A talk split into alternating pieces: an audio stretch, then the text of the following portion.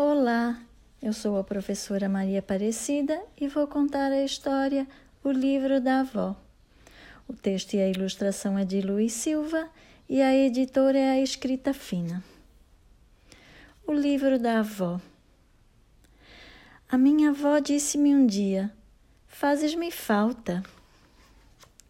Lembro-me muito bem desse momento, porque minha avó tinha um ar divertido quando o disse e os seus olhos tinham um pouco mais de rugas do que habitualmente. A minha avó era muito, muito velha. Quando era nova, vivia em África. Ela contava-me histórias de um tempo em que a minha mãe era tão pequena como eu e brincava descalça. Lembrar-me-ei sempre da história de um homem que saiu em busca de madeira e, no meio da selva, foi atacado por um leopardo. Ele matou-o depois de uma luta que lhe custou muitas feridas, quase a vida. A minha avó nem sempre era amável. Noutras ocasiões, beijávamos-nos, isso era bom.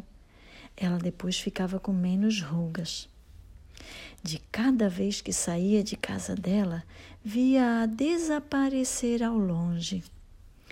E de cada vez que voltava, era uma festa. Os primos, os bolos, os carinhos. Uma vez voltei e ela não estava lá. Muitos anos passaram, mas eu de vez em quando tenho vontade de dizer muito alto: Fazes-me falta.